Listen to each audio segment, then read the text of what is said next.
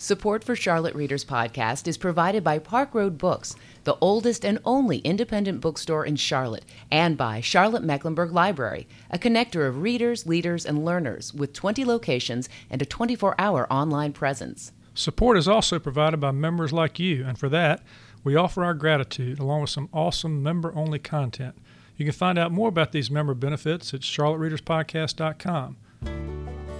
Welcome to this Under the Covers episode of Charlotte Readers Podcast, where authors give voice to their written words. This is the Friday version of Charlotte Readers Podcast, where host Landis Wade and his author guests get under the covers. That's right, we get in and out because there are just too many interesting books and engaging authors in the region and not enough time. And just like the longer version of the show, you'll learn interesting facts about the authors and their books, and the authors will read their work.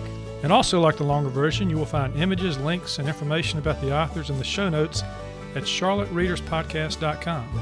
We are a proud member of the Queen City Podcast Network, a uh, collection of Charlotte podcasts produced in and centering around the Queen City, and also a proud member of Authors on the Air Global Radio Network, broadcasting radio shows and podcasts about authors to a worldwide audience. I'm Landis Wade, the producer and host of this podcast. I'm a recovering trial lawyer. I'm the author of a trilogy of books where lawyers save Christmas, kind of a cross between My Cousin Vinny and Miracle on 34th Street. And I write stories, and I love books, and I love dogs, and I love beaches and mountains and fly fishing and sports and reading and more. And I also love getting under the covers with my authors. So let's get to it. Hey, listeners, welcome to this Under the Covers uh, edition of Charlotte Readers Podcast. I'm visiting today with the author Paloma Capanna. Uh, she's the author of Nearly 50, a collection of essays. It's part memoir, part women's lit, and part self help. Paloma says that her book is about how to get through the unscheduled, messy bits in life. It's what to read when life doesn't let up, when it feels like you have no options, and when you'd really rather sit down and cry. Larry Jaffe, poet, author of Lying Half Naked in the Doorway, says that if you are looking for insight into a life well lived, then you have come to the right place. Paloma, welcome to the show. Thank you, Landis. It's great to be here. Yeah, congratulations on the book.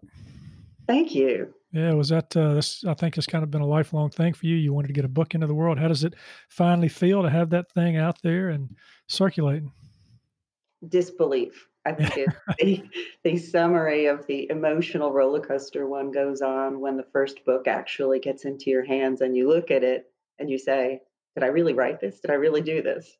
Yeah, yeah. We'll talk about the writing life in just a little bit. But first, you're, uh, you know, like me, you're one of these. Uh, I don't know if you're fully recovered yet, but you've been a lawyer for many years. and, I uh, have uh, been. Yeah. Um, you say that uh, you're now sharing your insights uh, on how to be unafraid in moving through life. What do you mean by that? How to be unafraid in moving through life? Sure. And unfortunately, I have to lead in with a comment on having been an attorney. Sure. Absolutely. You know, like you, I'm someone who is fortunate to have a voice and a voice that I have learned how to use through education, through training, through a lot of hard knocks in a courtroom, you know, with judges banging a gavel saying, speak up, speak up, right? And what I think you find when you get a big voice is suddenly the world is less scary. You know, a roadblock comes up, you develop a strategy, and you do it. And you look over your shoulder, and there's six people waiting on the other side of the street. You know, and you're trying to call to them, come on, come on, come over, come over. It's not difficult to cross the street weigh your risks, develop that plan, execute on the plan because it feels great on the other side of the street where you find the independent coffee shop and the barista who knows how to just make those beautiful foam designs on top. So come on over. Yeah, well, get, given the two weeks uh, that you cover in your book, I don't know. That's kind of a, we're going to get into that kind of a tough, a tough time to be unafraid in moving through life. But we'll, we'll get to that in a minute. But first, uh, I was introduced to you by uh, Randell Jones. He's uh, Daniel Boone Footsteps. He puts out the uh, Personal Story Publishing Project, and by the time this episode comes out, he'll probably be having submissions for his uh, his next anthology. But you and I were both in the uh, the recent one, the the that Southern Thing, which is uh, living, loving, laughing, and loathing, or whatever the South. now, for now for me, I wrote about um, the 1930s and 40s when my grandmother owned a hotel at Wrightsville Beach. Uh, you also wrote about the coast, but it was more about how you came to be on the coast from New York. How did you get here and end up doing what you're doing in an antique shop and pronounce it Beaufort, Buford? I get it mixed up. Beaufort. Beaufort. Yes. okay. okay. So you went from New York to Beaufort. So tell us about that. Uh, true confessions. I am from off, as they call it around here. Okay. And I worked very hard to pronounce the title of our new anthology that we're in, that Southern Thing, right? um, because up north it would be a thing, right? You right. drive through to the G instead. Yeah. You know, New York really has hit a place that you've been watching on the national news really every day for the last 10 weeks. You've gotten to meet Governor Cuomo and learn something of the state of New York politics. I've been an activist, I've been an attorney for a number of years, and really the writing was on the wall that uh, it was simply time to reposition. And to Northerners, the state of North Carolina looks to be what I'm so pleased to learn it is, which is a freer state, a state where people are a little more relaxed, where they know how to walk in the mountains and allow a bear to pass by. I am learning how to coexist with snakes. Uh, well, yeah. here on the coast. And we were ready for a lifestyle change that would allow us to write and lecture and travel and take a breath uh, away from the pace that we had been living. And we're so pleased to be here. Yeah, and I love how uh, in your um, downtown antiques uh, there where you're now living you, you sort of are about bringing north carolina back to north carolina with with the antique you travel around and you try to find these artifacts these antique and you bring them back home right yes we have a 12 foot covered travel trailer and a full size chevy truck and kevin and i are like antiques roadshow meets pickers and we've been traveling everywhere in the deep south that I ever wanted to get into, seeing where the Freedom Riders sat in Greensboro, walking across the bridge in Selma. And everywhere we go, we do. We look for anything made in North Carolina to bring that craftsmanship back to Downton Antiques. Well, that's great. Uh, we're going to have a lot of information about you in the show notes. You've been active in your literary community. You've re- received some writing awards. You've taught various workshops. Uh, and you know, a little shout out here. We're actually going to do something uh, on our Patreon platform, uh, giving voice to the voiceless. Thank you for that. Uh, be on the lookout for that, uh, listeners. Uh, it, will be a, a, good episode. You, have been a lawyer. We're not going to get back into that. We're going to keep this thing upbeat, right, for the for the podcast. But let's talk about the cover of the book before we get under the covers. I want to know who this dog is, and you know, tell us again what kind it is. Red is a red bone coonhound, and he was adopted from an SPCA organization in Cortland County, which is rural upstate New York. Big fella. He basically, you look at him and you say, oh my goodness, he is the real life Clifford the big red dog. Yeah, he is a big. I mean, his head's taking up most of the cover of this book. It's like you know, how do we get uh, how do we get red? We can't get all the red on the book cover. We can only get uh, part of him, and he he does have uh, big floppy ears and uh, just a strong red tint to his to his coat. There, beautiful dog. Yeah. So, um, given given what you wrote about, uh, which we're going to find out a little bit about in just a moment, it's not uh, not a surprise to see you know red on the cover here. Um, Hey, so you ready to get under the covers? Oh, I don't know. Sorry, yeah. I couldn't resist that. You're a lawyer. I'm a lawyer. There had to just be that little bit of humor. Yeah, you, are the first. You're the first one. I, I must have had thirty some episodes under the covers, and everybody's just so ready to get under the covers with me. But no, you're a lawyer, and you say, I, I don't know if we can do that, Landis. You know, what are you trying to do here? Yeah, okay. Are you ready to get under the covers? yes, I am. Hey, listeners, we'll be getting under the covers in just a moment, uh, but first I want to take a moment to thank our episode sponsor, Carrie Knowles. She is the 2014 North Carolina Piedmont Laureate for short fiction. Her latest novel, published by Owl Canyon Press, is The Inevitable Past. I had the honor of being an advanced reader for that book, and uh, I offered this review. Carrie Knowles' writing has a dreamlike quality as it carries us on a journey from cradle to grave and back again. The inevitable past reminds us that the outcasts and most marginalized among us deserve to be remembered. Find out more about Carrie and how to get her book, The Inevitable Past, at cjanework.com. That's C J A N E W R K.com. Also, if you'd like to support your uh, favorite local independent bookstore and get audiobooks at the same time, uh, you can join Libro.fm. That's L I B R O.fm. And if you use the promo code Charlotte Reader, that's all one word. You may not be from Charlotte, but you can still be a Charlotte Reader to get this benefit. When you use that promo code, you're going to get uh, two books for the price of one when you join at uh, Libro's $14.99 monthly membership level. This is a great way to support uh, your local independent bookstore and get uh, great audiobooks uh, at the same time. So check it out.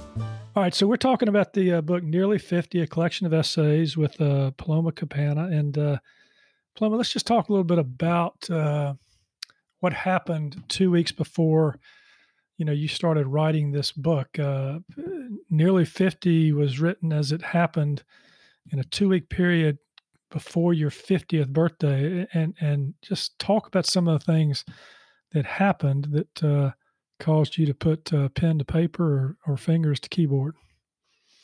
So september 9th of 2016 was when this run of events began and it started with a friend committing suicide for any of us who have ever been through that, it's a shock. You're looking for everything you could have done differently. Uh, it doesn't matter how close you were to the person, maybe just a peripheral relationship. Maybe it's a child or a best friend.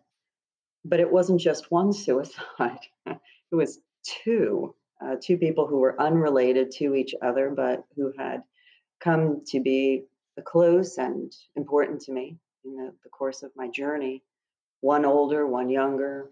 And so it started that space that we writers sometimes just go into, where uh, Kevin, my better half, calls it the rabbit hole. And we start to go down into questions why it happened, why does the world work this way? Is anyone else around me thinking sad thoughts, and should I catch them? Uh, we own a beautiful property in upstate New York. It's a 100 acre unspoiled mountaintop. So we literally own the entire 360 degrees of the top of it. And it allows for one to walk and wander and think and write um, and be very much, if you will, in the inspired space of Beatrix Potter, who loves the Lake District so much in England. And Red happened to have been adopted by us just shortly before that. And so you can imagine that this huge loping dog was perfectly happy to share the mountaintop. Uh, we did also still own our house in the suburbs and went back and forth. And that began then Red's journey with us and the events that happened from there. Yeah, so you have these uh, two friends who commit suicide. You also uh, encounter a wolf by yourself in the wild, and nobody believes you. And mm-hmm. and then uh, Red, who becomes your you know companion, your and Kevin's companion. Uh, you're trying to you know bring this dog into your family. He's a rescue. Uh, he bites you in the face. Uh, mm-hmm. traumatic situation. Um, and I think you say you know you you're you were trying to take this journey inward to keep going into this sort of world to try to make sense of it. I, you know, I'm just trying to understand. You know, all this happens in a compact period of time, mm-hmm. and I sense that okay, you've been bitten in the face by this dog, huge dog. I mean, this could have really been a major, major issue. You were fortunate, right, in the way it came yes. out. Yes, uh, absolutely. Uh, uh, but then weeks, you know, you got to keep the dog. You're watching the dog, and uh, you know, eventually y'all are going to have to part ways. I don't want to give too much away about the book, but uh, that didn't have a happy ending necessarily for y'all. And uh, not only that, but uh, Kevin has a heart attack in that year. Your mother dies of cancer. Um, you just got a lot going on before you write this book and before you turn 50, right? Yes. Yeah. Yes. And it just seems that's the way it happens in my life. So for me, the rhythm is not so much what day of the week is it, it's what crisis am I managing? And, you know, in part, it's been good to have a 25 plus year run as a litigation attorney because I have a big toolbox for managing crisis and working with clients going through crisis. I've represented a number of domestic violence victims, uh, including several who had been stalked globally, changed identities, and so forth. And so my life has been a series of going into and out of periods of crisis, but generally for others. Yeah. And a little bit easier than when it's the storm that, you know, you're right in the center of that storm. And then you've got to try to open up your own toolbox and, you know, fix yourself, apply the gauze and do the stitching and keep going because frankly, the world keeps spinning. Yeah, so I'm, I'm a little curious here. So you have all this going on. Did you start writing because you felt like you had to get some of this on paper to make sense of what was going on um, around you? And is that how this project got started? Yes, I am a real time writer, and I have been for decades. Um, I am diagnosed with PTSD. And so, one of the techniques for managing the hyper arousal or the hypo arousal is to write. And I write by hand, I write with a mm-hmm. pen on paper for my drafting. And I'm very pleased that, at least of recent years, medical science is starting to realize that's not a myth, that brain hand connection actually does help people to focus and quiet down the noise and quiet down the nerves and allow you to process some of what's going on around you. Yeah, well, if only they could also have an app that would help me read my own handwriting, then I could probably do, do some do some of this. But uh, um, so you said I said this at the outset that you said nearly fifty is about how to get through the unscheduled, messy bits of life. You say it's it's what to read when life doesn't let up, when it feels like you have no options, and when you'd rather sit down and cry. Emotions that probably were spilling out of you as you're writing this. But what did you mean? So so when you you say you read this, it's sort of you know allows you to get through the unscheduled messy bits in life because there's a lot of messy stuff in here that's kind of hard to uh, hard to process. And we're right now in a minute of global pandemic right. that does allow me to feel like nearly 50 came out at a good time. So a big part of what i think i bring to the table is I had an American mother and a British father. That compare contrast between handling of emotions has been a really good study for me my whole life between my parents and the cultures that I went back and forth between. I am not afraid to raise my hand and say, This sucks. when there's a minute that is just not on the calendar, right? And everything has gone sideways. You know, yesterday you wake up and we've got more than six inches of rain in 24 hours. We're on septic and well. And guess what? Uh, the house that we just bought last summer, well, the toilet doesn't flush, and somebody stopped the shower that you're running because, you know, that was not on the calendar either. Yeah. But yeah. this notion of how can you focus? How can you cope? How can you move forward? And part of what is surprising me about the current situation that we're in is how few people are talking about the emotions, right? It's channeling in terms of protests and people saying, I want to get back to work and I want to get back to normal and I want to know what is the new normal. But I see actually very few people, whether it's in the media or even among my writer friends, it's encoded language it's writers saying, I haven't written a poem in 10 weeks. It's not us saying, I'm feeling nervous. What if I get COVID 19? Do I have a healthcare proxy that's written? Do I want to be intubated? How quickly could that progress if I am? And what are the statistical odds for M&M rates at my local hospital, right?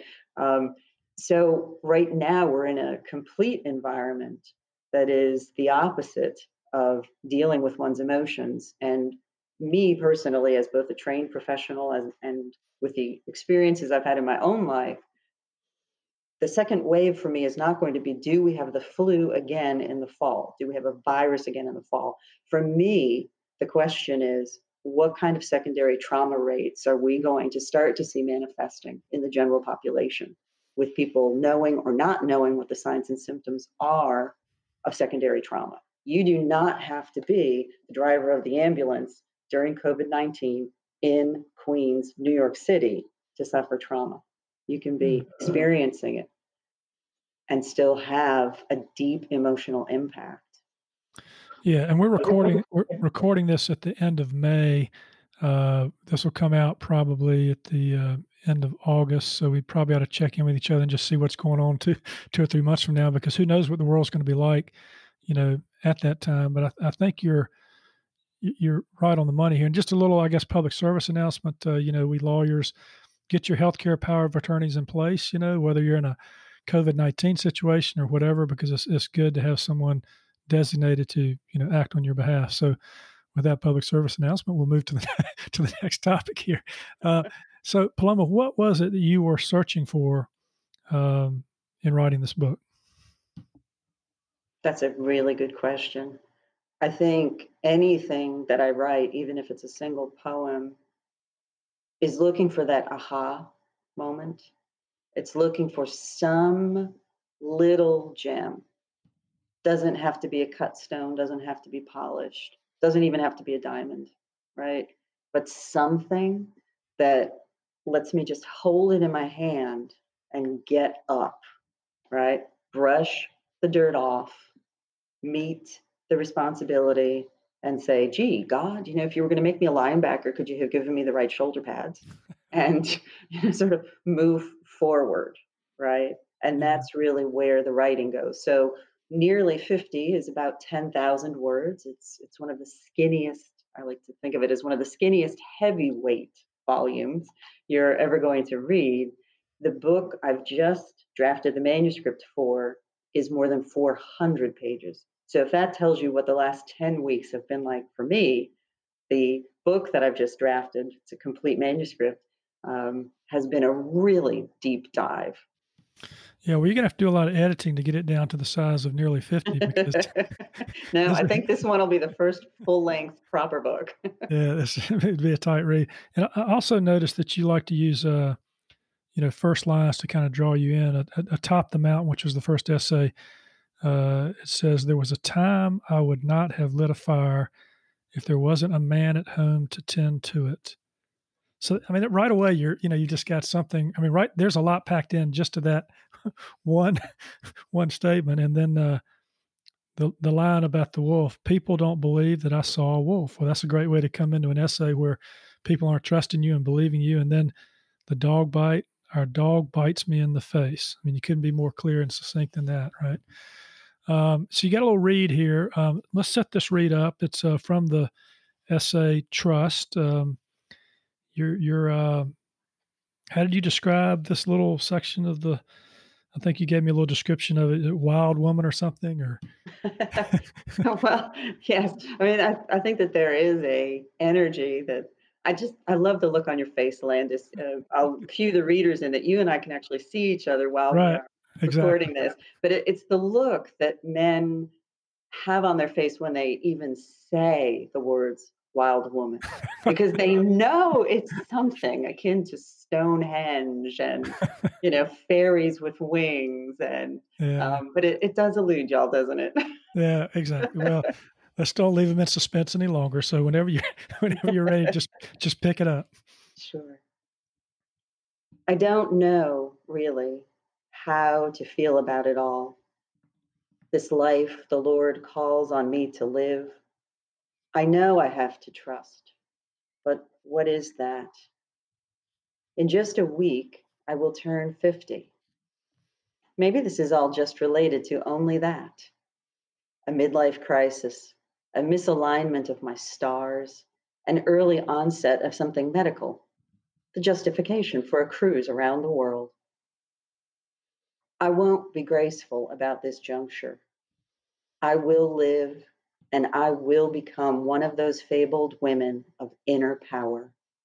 Those Annie Leibovitz portraited women, lips resting gently together, body cloaked in the crowned jewels, fur collars, velvet robes, the orb and the scepter in hand. The naked gray hair parted down the middle, kinky and untamed, and lying upon a skin so soft that even the shoulders bear wrinkles. It's all in the eyes with those women. The Queen of England upon her coronation day, Glenn Close and Meryl Streep and Susan Sarandon. They have always been women out front through the whole of my lifetime.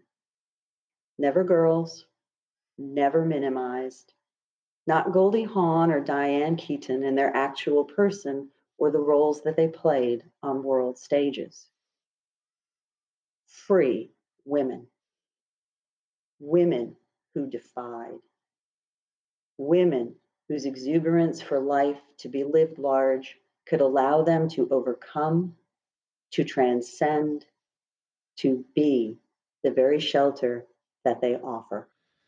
So, Capanna, that's great. You've got a only a kind of a two week arc here. In most books, the arc is a little longer than that. I'm, I'm, sure it is in the 400 pages you've now written for your other book, but uh, you've made this arc from lots of trouble in your life, lots, you know, getting bit in the face by a huge dog, and now you're here at the end of this book. That that that's an amazing move in just a couple weeks' time, and I, I, maybe the writing helped with that.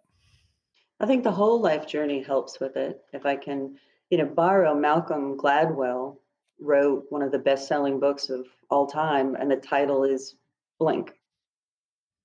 And the entire book then talks about everything that comes before the split second in which you meet someone and your blink or your first impression you know is made and for me for the journey of my life whether it's me or the clients i've worked with the friends i've had the family i've lived with there can be these breakthrough seconds that occur that really is the accumulation of every minute prior to that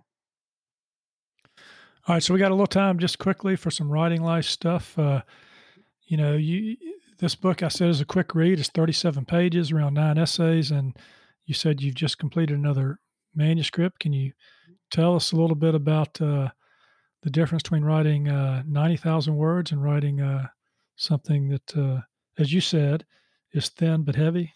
you know, there's actually not much difference. That I think is what has surprised me. Uh, yeah. So the manuscript stands at about 105,000 words.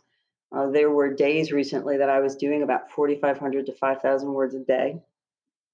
And it's in real time, in sync with the onset of COVID 19 here on the East Coast of the United States.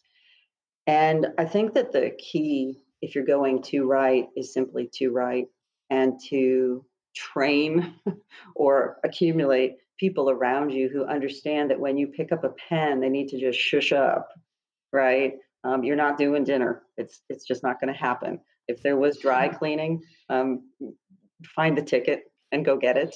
Uh, because right now I'm almost in a hypnotic or a channeling state, or the universe is simply tuned its radio dial to me, and I can hear this story that must be told. And I'm going to get to that piece of paper and I'm going to have my pen, and it's simply going to come off the end of that pen if I have to drip blood to get it there. Yeah, I almost think we need to have a Patreon episode sometime about how writers can save their relationships uh, every time someone else walks in in the middle of them writing and you give them that look which and you know what i'm talking about because you're I do.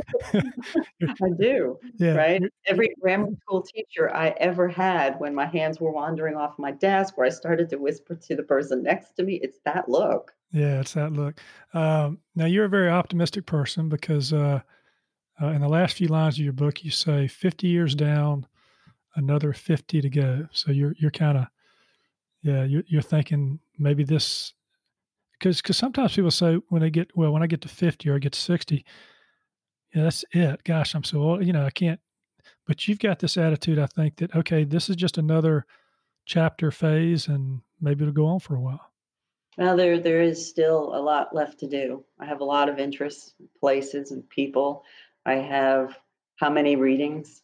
Still to go to to meet other poets on the journey. Uh, I have essays that are pending submission applications. So today is not a good day to check out because Kevin does not know how to sign into Submittable and check whether they ever got accepted. Um, and the women in my family simply have a bad habit of lasting a long time. So I'm banking on 103. That's that's the birthday I aim for. And if I get that far, then whoever is the sitting queen at that time in England will also owe me a birthday card on the way. Uh, we just found the first line of your next essay. The women in my family have a bad habit of living a long time. uh, okay, final thoughts here. Uh, what what has um, writing nearly fifty meant to you as part of both your writing journey and your life journey? In the writing journey, it's the breakthrough because when you actually have a hardcover book in your hand you know you are leaving something behind. It's so different than having a page of poetry in a lit mag or even an essay in something as wonderful as Flying South.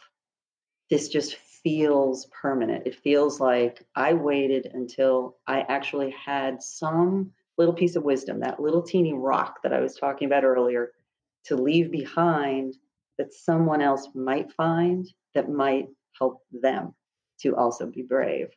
So I feel like I have accomplished something, not just as a writer, but also as a woman and just as a human being. And it's it's amazing how many people have come into the shop or have come to a book signing and they tell me their story as to why they're picking up this book and taking it home. And they look stronger just having it in their hands. So it, it feels like a little victory.